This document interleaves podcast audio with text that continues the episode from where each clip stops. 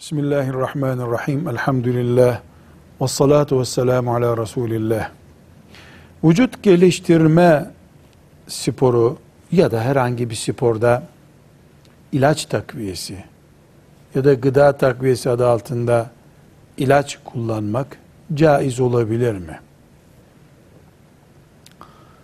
Şöyle bir kuralı vücut geliştirme sporu için, futbolcu için, yüzücü için, herkes için kullanabiliriz. Tıbbın sakıncalı gördüğü ilaç, dosaj olarak veya temelden sakıncalı gördüğü ilaç haramdır. Şu maksatla bu maksatla doping için ne için kullanılsa kullansın. Eğer bir doktor, uzman bir doktor, bu takviyeyi iki sene üst üste kullandığında sen mesela 20 sene sonra Alzheimer hastası olursun diyorsa alkolle o kullanılan ilaç aynıdır.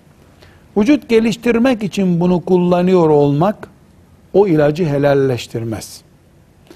Bedenlerimiz Allah'ın emanetleridir bizde.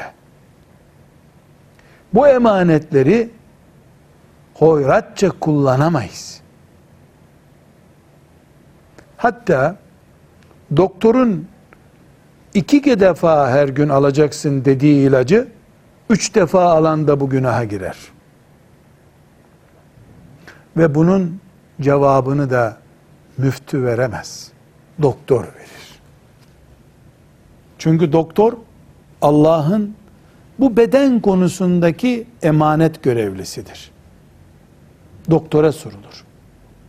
Vücut geliştirme sporlarında kaslar gelişsin diye ya da dayanma süresi artsın diye ya da çabuk sonuç alınsın diye kullanılan ilaçlarda tıbbın kısa veya uzun vadede sakınca oluşturmaz diyor olması lazım.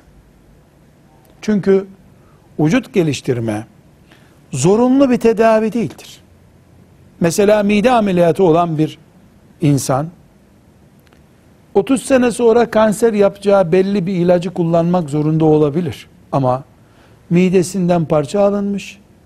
Tıbbın başka alternatifi yok. Mecburen o ilaç kanser yapsa da yapmasa da kullanılır, caizdir.